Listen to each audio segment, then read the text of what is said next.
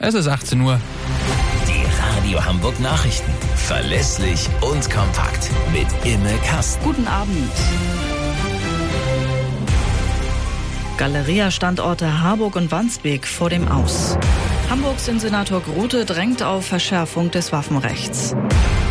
Und das Wetter bewölkt, ab und zu auch Regen, Tiefstwert in der Nacht 8 Grad. Verlässlich und kompakt.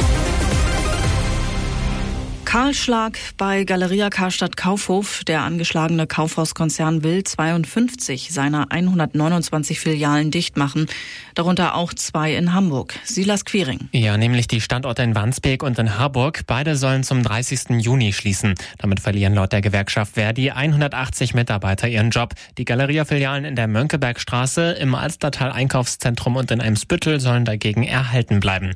Galeria Karstadt Kaufhof hatte Ende Oktober zum zweiten Mal innerhalb weniger Jahre Insolvenz angemeldet und als Grund die gestiegenen Energiekosten und einen Kundenschwund wegen der hohen Inflation genannt.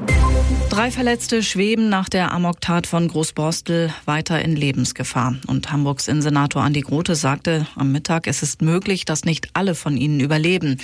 Acht Menschen waren bei der Tat am Donnerstagabend getötet worden. Grote unterstützt die Pläne von Bundesinnenministerin Faeser für eine Verschärfung des Waffenrechts.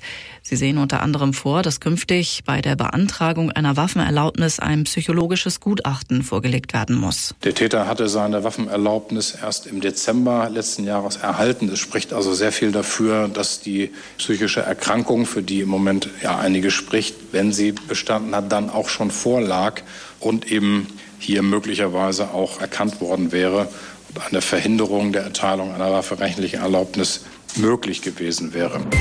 Die Finanzbehörde schickt ab morgen Erinnerungsschreiben in Sachen Grundsteuererklärung. Hamburg liegt nach Angaben von Senator Dressel weiter in der Spitzengruppe, was die Abgabequote angeht. Aber schlussendlich benötigen wir alle Rückmeldungen, so Dressel. Und wer Verspätungszuschläge oder auch eine Schätzung durch das Finanzamt vermeiden will, der sollte sich jetzt sputen.